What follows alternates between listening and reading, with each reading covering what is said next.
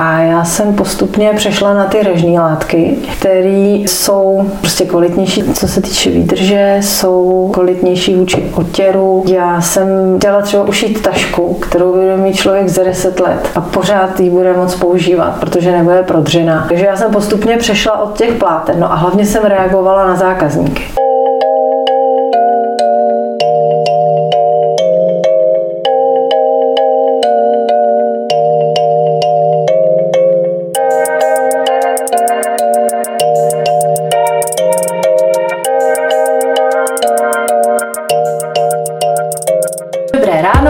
Odpoledne či večer, podle toho, kdy nás právě posloucháte. Vítám vás u dalšího dílu podcastu o regionálních řemeslnících a producentech. Tentokrát jsme zajeli do Mimoně. Pozvání jsem přijala od paní Kamily Dvořákové, která své výrobky a produkci prodává pod značkou Koza z Mimoně. Z Mimoně, to je jasný, jsme v Mimoni. A proč koza, to asi nejsem první, kdo se na to ptá, ale myslím, že bez toho se neposuneme. No jasně, koza to zajímá každého a koza Koza má takový trošku další příběh, ale na mysl mi přišla v roce 2017. Jinak sahá daleko do mého dětství, někdy, když jsem byla v druhé třídě. Tak eh, v mateří doušce jako v časopise vycházel takový seriál na pokračování, který se jmenoval Koza z Mimoně.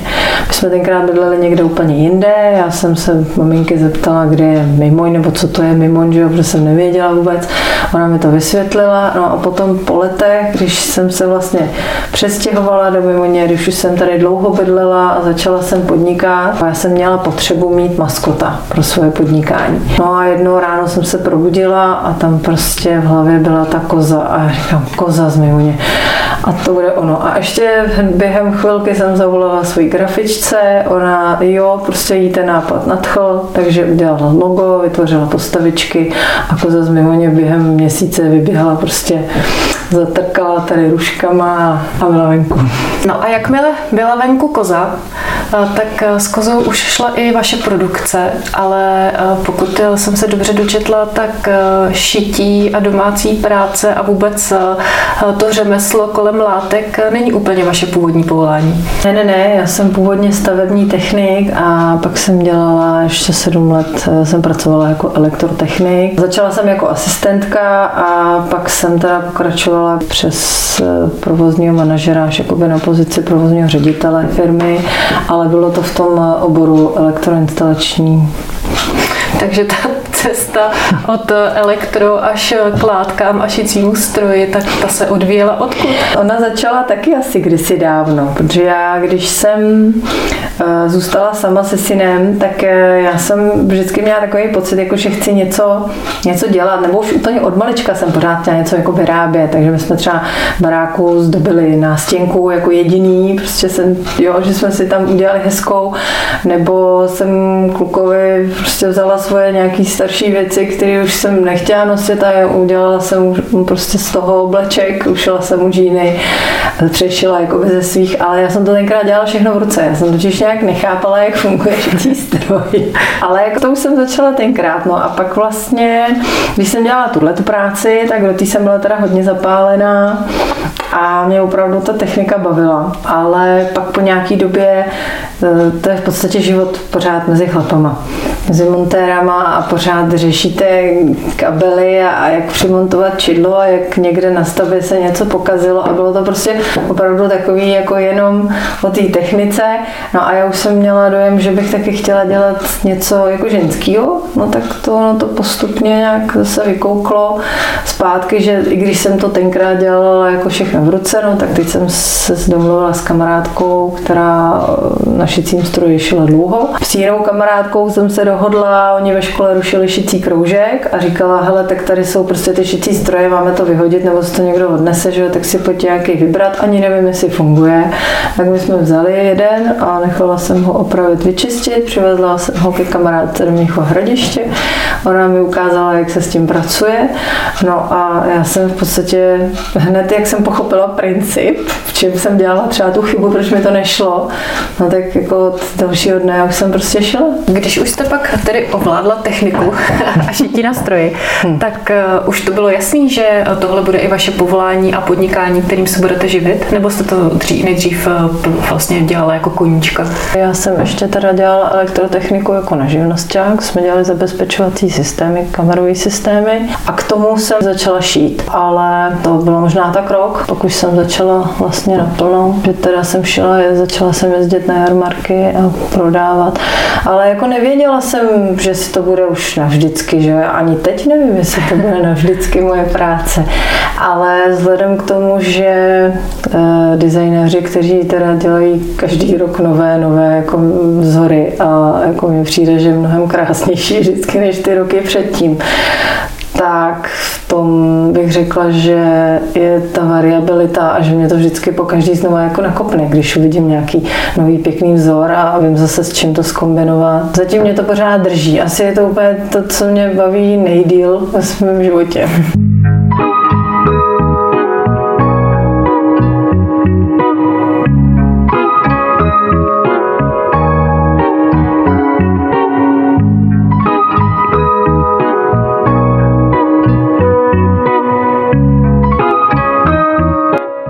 Je něco z toho předchozího povolání, ale nějaká třeba vlastnost nebo zkušenost, kterou jste zúročila potom i v tom živnostenském podnikání? No já myslím, že teda hodně, protože já jsem opravdu dvakrát jsem dělala vlastně eh, manažera, získala jsem docela zkušenosti v tom, jakým způsobem jednat, jak získávat zakázky, jak eh, komunikovat se zahraničím, díky tomu, že teda se nemluvím anglicky, tak nemám problém si objednávat eh, látky a prostě dohodnout si nějaký přijatelné podmínky s firmami po celé Evropě a taky ta logistika. V každé té firmě tu jsem měla na starosti většinou, takže v podstatě já jsem taková jako malá firma, jeden člověk, ale prostě můžu udělat úplně cokoliv. Jo, to si myslím, že třeba když začne holka jako švadlená, která se vyučí jako švadlena a jde rovnou šít, tak ona má velký plus v tom, co já nemám. To jsou ty základy, které já jsem si musela jako najít sama a naučit, ale já mám zase zase výhodu v tom, že, že prostě umím tu logistiku a že se nebojím si zavolat do rádia a říct, hele, nechtěli byste se mnou dělat rozhovor? Nebo třeba do novin. Prostě to jsou věci, které normální člověk má takový jako ostych, si říct, já vlastně třeba nejsem vůbec zajímavý, jo, a proč by zrovna se mnou a jak jim to mám říct, takový ostych opravdu tam je, ale když potom zjistíte, že to není problém, třeba můj brácha má PR agenturu a tam u něj jsem se taky naučila, že prostě zvedni telefon, zavolaj a řekni a mám pro vás tohle a tohle a je to zajímavý a, a zítra vám to dodám, co vy na to. Ty zkušenosti opravdu cokoliv, devatero řemesel po cestě nazbíráte, tak se, si myslím, že se vždycky uplatní. Takže je to zase potvrzení toho, že být živnostníkem v sobě skloubí velkou spoustu dovedností no, jako a pro mě nejen určitě. to řemeslo je to, no. co člověk musí umět. Já si myslím, že to je opravdu velká výhoda, když znáte víc věcí. Jo, když vystoupíte jenom z toho svého kruhu, toho, co děláte, že jako se nebojíte dělat ty kroky ven. Když se vrátíme zpátky k podstatě eh, té vaší produkce, a to jsou šité výrobky nejen pro domácnost, eh, kde vznikl ten základ toho, že to jsou věci, kterým se chcete věnovat, že to nebudou šaty, sukně, ale že to právě budou třeba chňapky, zástěry, což hmm. je takový váš asi základ eh, těch výrobků. Určitě. Já jsem si vytvořila takový, takový vlastně počátek, pár věcí, které se mi hrozně líbily a na, na začátku se i na začátku se i dobře prodávaly a byly to třeba kapsáře, polštářky různě s kraječkama, kombinace růžičky a proužky a prostě takový ten staročeský styl. Ale bylo to všechno v plátně. Jo, a plátno ještě tenkrát v době, kdy jsem začínala, tak mělo úplně jinou gramáž, než má dneska. Mm-hmm. A čím jsem s ním pracovala díl, tak tím jako se to začalo zhoršovat a já jsem postupně přešla na ty režní látky, které jsou prostě kvalitnější, co se, co se týče výdrže, jsou uh, kvalitnější vůči otěru a já jsem chtěla třeba ušít tašku, kterou bude mít člověk za 10 let a pořád ji bude moc používat, protože nebude prodřená. Jakože se vlivem, dejme tomu, nějakého přetížení utrhne ucho u té tašky, to se může stát, ale ucho přišijete v celku lehce. Když se vám to někde prodře, protože je mizerný materiál, hmm. tak, tak tam už je to jako náročnější oprava. A takže já jsem postupně přešla od těch pláten, no a hlavně jsem reagovala na zákazníky. Jo, když já jsem tam měla prostě nějaký portfolio a teďka oni přišli a říkali, je a neděláte náhodou tohle a neumíte ještě tohleto. A tak já jsem začala brát zakázky a pak podle toho, jak byly, tak jsem rozšiřovala ten sortiment a zase jsem vyndavala ty věci, které nebyly pro zákazníky tak zajímavé a měla jsem je třeba jenom jako okrajově. Mm-hmm. Jo, a tak vlastně pak jednoho dne přišla paní a říkala, no já bych potřebovala chňapky, on nikdo nešije chňapky s magnetem. A teď já jsem si říkala, ty chňapky, no tak to jsem ještě neskusila. No ale tak já se na to, prostě začala jsem jako přemýšlet, že jo, protože opravdu ty chňapky s magnetem, to, to byl problém. A navíc ještě chňapky, které by seděly. A to se mi samozřejmě vůbec nepovedlo na poprvé protože prostě, když za prvý nevíte vůbec, jak se to dělá, takže já jsem si našla něco na internetu, tam jsem to vyzkoušela, zjistila jsem, že je to úplně blbě, jo, že třeba na mojí ruku byly krátké prsty, jo, a zase moc dlouhý palec a tak, takže já jsem vlastně čtyřikrát, teďka už mám pátý střih mm-hmm. a mhm. ten teprve se teda prodává úplně nejlíp, že je nejvariabilnější, jo, a to taky bylo prostě na to, že chtěli zákazníci. No, takže jsem začala dělat nejdřív jeden, nejdřív ty plátěný, pak jsem přidala režní látky, pak i ten len. A je to vidět v podstatě, že mě se víc prodávají ty dražší než ty plátěné. Mm-hmm. Jo, že lidi už v tomhle tom nekoukají na to, jestli to bude stát tolik, jo, já nevím, o 40 korun pár chňapek, jestli bude stát míň, a než ten prostřední, jako ty režní, ale oni chtějí, aby jim ty chňapky vydržely. Jo, ale pak se mi zase stává, že třeba zavolá paní a řekne, já jsem našla na vašich chňapkách tady prostě váš kontakt, dostala jsem je k Vánocům, oni jsou hrozně fajné, abych je chtěla koupit ještě pro rodinu, jo, a pak mi prostě přijde objednávka třeba klidně na 10 párů, mm-hmm. protože oni prostě řeknou, já takhle dobrý chňapky neseženu. No a takže postupně takhle jako tu, to portfolio se roz, rozvíjelo, přidala jsem utěrky, protože se po nich ženský ptali a pak zjistili, že ty moje sajou a že jsou v pořádku, jo, takže takhle to jako rozvíjím dál, ale i teď musím říct, že už se mi stává, že chtějí další a další věci a já říkám, už nemůžu, protože už teď já mám ten stánek obrovský a ten výběr je v něm velký a když přijedu na trh, nikdo nemá tak velký výběr těch výrobků a ještě třeba i ve třech druzích látek, jo. Mm-hmm. takže už by to ani jako nešlo. Mění se v průběhu doby nějakým způsobem vkus zákazníků, co se týče třeba designu eh, látek, eh, vzorů a tak? Ten vývoj není nepředvídatelný, jo, takže uh, běží nějaký rok, prostě pořád sovičky, levandule, jo, takže to dělám a pak už si říkám, už úplně nesnáším levandule, ale prostě ty lidi tu levanduli chtějí, tak já se pořád dívám, abych neměla to tež, tak se dívám po nových vzorech. A prostě je to možné. Je to možné opravdu každý rok vyndat zase nějaký nový vzor, protože ho najdu někde jinde, třeba ve Španělsku se začne tisknout jiný vzoreček, jo, takže ho pořídím a kočičky ty běží pořád, pak zase se mi stane, že na, našiju prostě na, na, třeba na tři trhy dopředu, že si našiju strašně moc chněpek s kočkama, tašek, všeho a oni se mi prodají pejsce žáby, jo. takže je to, je to takový jako legrační, ale já se fakt snažím mít tu nabídku i těch vzorů hodně širokou, aby si u mě v podstatě vybrali napříč teda těmi výkyvy různými, jo, prostě v tom vkusu, ale... A pak jsou to asi sezónní vzory. Pak jsou to sezónní vzory, určitě hodně se líbí máky, tulipány. Jo, ty vánoční, teď teda mě trošku mrzí, že, že se přechází od té bavlny, protože bavlna šla hodně nahoru, tak vlastně se zem začíná protlačovat hodně třeba firma Loneta, myslím, že španělská, a ona dělá látky, které jsou s vysokým podílem polyesteru. To prostě není úplně můj nejoblíbenější materiál, já se snažím jít tou přírodní cestou.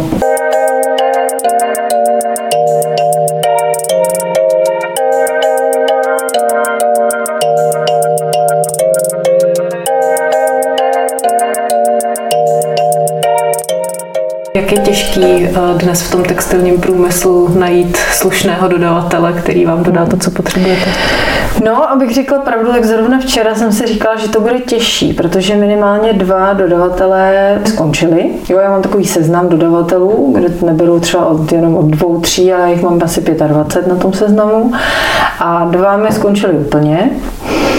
A další dva hodně omezili prodej těch režních látek a přešli právě na ty látky s tím polyesterem, protože jsou levnější. A lidem je to normálně v podstatě jedno. Já se snažím i tou svojí prací jako maličku toho zákazníka vychovávat té hmm. přírodní cestě. Teďka je spousta těch krásných vzorů právě zrovna na tom hodně vysokopolyesterové materiálu, takže ty já vynechávám no a doufám, že se to zase přehoupne a zlepší, protože se tou cestou fakt nechci dávat. Hm. Jo? Pak jedině, že bych musela volit eh, nějaký třeba um, ten čílen, mm-hmm. a tím zaměnit ty režní látky. Ale nemyslím si, že by to takhle skončilo jako úplně, že to je spíš takový výkyv, kdy dejme tomu za dva, tři roky, až zase jako se trh srovná, přejde krize, jo, takže, mm. takže to zase pak bude zpátky. No.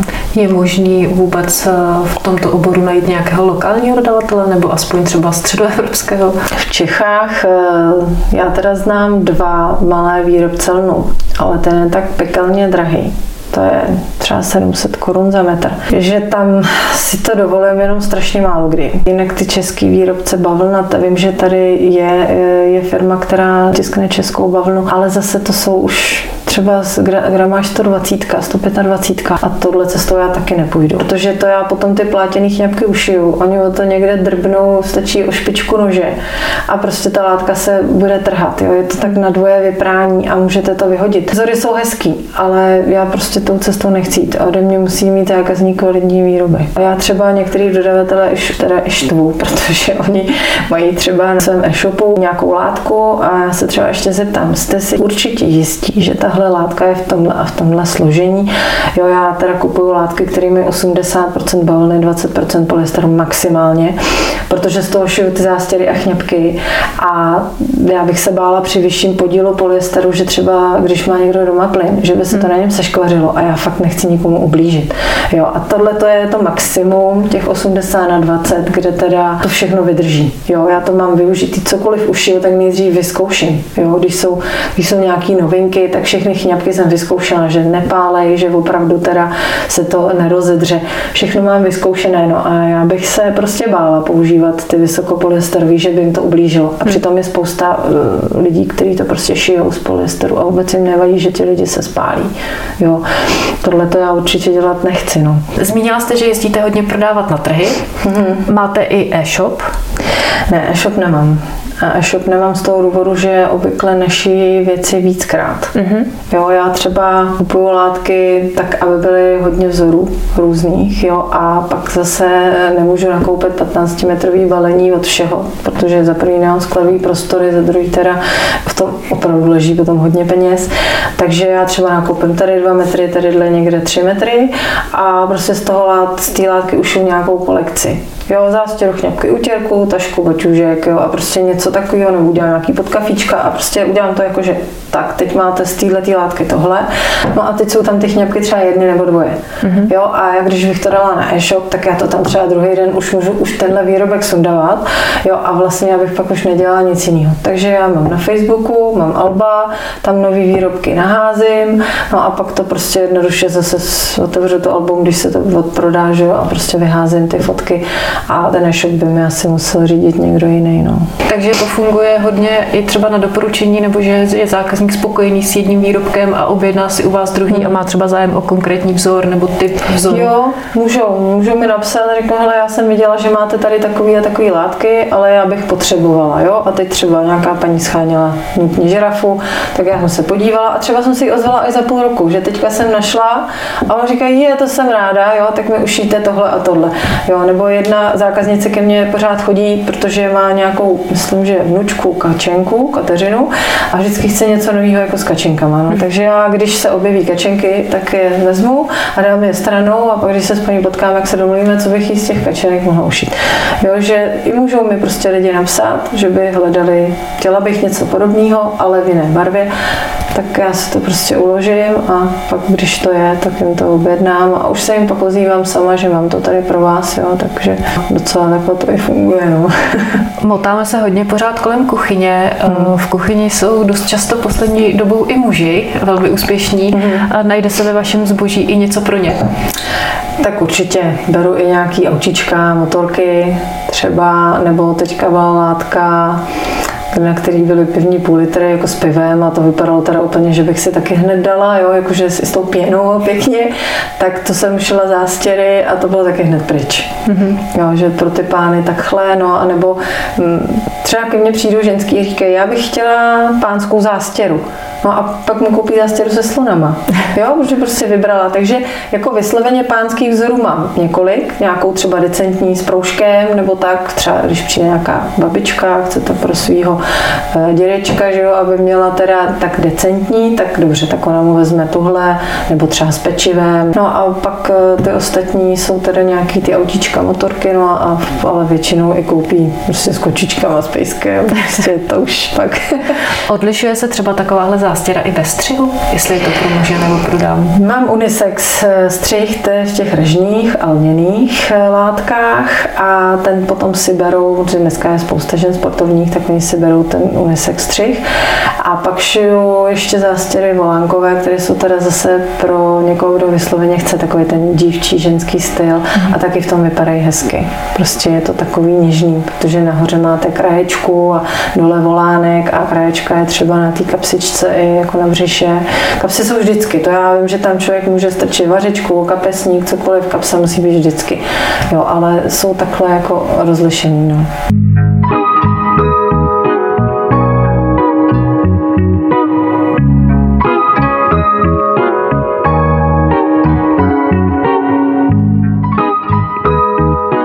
I cesta k tady k těm střihům eh, nějakým způsobem jako trnitá, nebo musela jste hledat eh, co nejvhodnější vlastně podobu těch zástěr? Ovlivňuje to něco vůbec, jak ta zástěra je jako střižena? Jo, já dělám širší vršek, tak ta cesta byla asi taková, že když jsem začala přemýšlet o zástěrách, tak jsem prostě obcházela nějaký obchody a třeba tím, že jsem dlouho pracovala v Praze, tak tam i mám jako obšlápnutý, co kde je. Tak jsem tam obešla, podívala jsem se a zjistila, že hodně zástěr má úzký ten vršek, takže jsem dělala u zástěr zástěr širší vršek a ten dělám vlastně u úplně jako u každého těch střihu, ať už je volánkový nebo unisex. Zmiňovali jsme o podnikání, eh, že krom zvládnutí vlastního řemesla je k němu spousta ještě dalších dovedností potřeba ovládat a eh, vy to ovládáte velmi dobře, dokonce tak, že jste získala již i několik ocenění. Tak eh, můžete nám schrnout, která to byla? Tak eh, ne, já nevím, jestli si pamatuju přesně ty roky, ale snad teda správně. Takže v roce 2018 jsem se stala ženou roku v Libereckém kraji a tam to není teda jenom o podnikání, tam je to i o tom, co člověk dělá vlastně navíc ke své práci. Potom podnikavá žena roku to bylo teda zřejmě 2020 a v roce 2021 jsem se stala živnostníkem roku Libereckého kraje srdcařem. Zmiňovala jste eh, u toho prvního ocenění, eh, že je k tomu potřeba ještě něco navíc než samotné podnikání. Vy jste se tady v regionu spojila ještě i s dalšími podnikavými ženami a vytvořili jste takový zajímavý projekt, eh, když se koza hodí do gala. To byla přehlídka, kterou jsme vlastně měli, měli jsme dva ročníky. Spojila jsem se s paní Marí Prokopovou z ateliéru do gala a udělali jsme přehlídku, byla to opravdu taková amatérská akce, v podstatě značení, že jsme tak, eh, že to řeknu, eh, spumplíkovali několik známých. Byly to ženy i muži a oni se prostě do toho nadšeně s námi pustili do toho projektu a ta přehlídka byla o tom, že teda paní Marie předvedla v jedné části svoje modely na modelkách a v druhé části já ty svoje. Její část byla taková jakože slavnostnější, ona dělá tu pletenou módu elegantní, moc pěknou a já z těch chňapky, tak ono k tomu je potřeba trošičku, aby to bylo takový jakože bláznivější, takže jsme měli i ty písničky tomu přizpůsobení a chodili nám tedy dámy i pánové a trošku jsme u toho i tak blbli, bylo to hrozně hezký. K tomu byla výtvarná soutěž a takový malý jarmareček během té akce, takže jsme zapojili i další řemeslníky, aby teda se na tom nějakým způsobem podíleli a vlastně veškerý výtěžek z obou těch přehlídek jsme potom dávali na kočičky. Asi covidová pauza trošku ten projekt eh, zastavila. Máte v plánu nějaké pokračování? No, my jsme vlastně během covidu, protože eh, jeden ročník jsme měli už eh, třetí vlastně, který se nakonec nekonal, to už jsme měli rozběhnutý všechno zajištěný, sponzory a tak a přišel covid. Hmm. Takže nám to vlastně 14 dnů před tím, kdy to mělo proběhnout, se to úplně zarazilo. A A další ročník, ten jsme neplánovali a ani ten pátý, protože jsme furt jako nevěděli, co bude. No, ale místo toho jsme zase s několika, v podstatě jsou to pořád ti samý lidé, řemeslníci, kteří se podělili na té přehlídce, tak jsme už během covidu, kdy byly zakázány velké akce, tak jsme otevřeli náš dům a naši zahradu a udělali jsme akci, která se jmenovala Nedělní odpoledne s kozou. A mohl přijít úplně každý. Vůbec jsme prostě neřešili, jestli někdo má nějaké potvrzení, nemá. Bylo to venku pod širým nebem, na té zahradě jsme mohli i zároveň zkontrolovat, že prostě těch lidí není víc, než je povolený počet a bylo to hrozně hezký, minimálně jako to úplně to první, to bylo vidět, jak prostě tady opravdu chtějí ven a chtějí se pobavit a seděli na zahradě, na dekách a hráli hry a upajkali se buřtíky a byli tady nějaký dva trempíci, kteří nám hráli na kytaru do toho ty soutěže a prostě zase takový ten malý jarmark.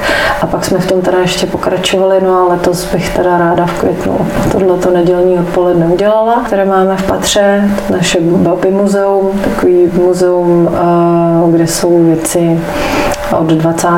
do 80. let, plus nějaké takové výkyvy, jakože tam mám třeba z konce 19. století knihy nebo něco, jo, časopisy o módě a tak.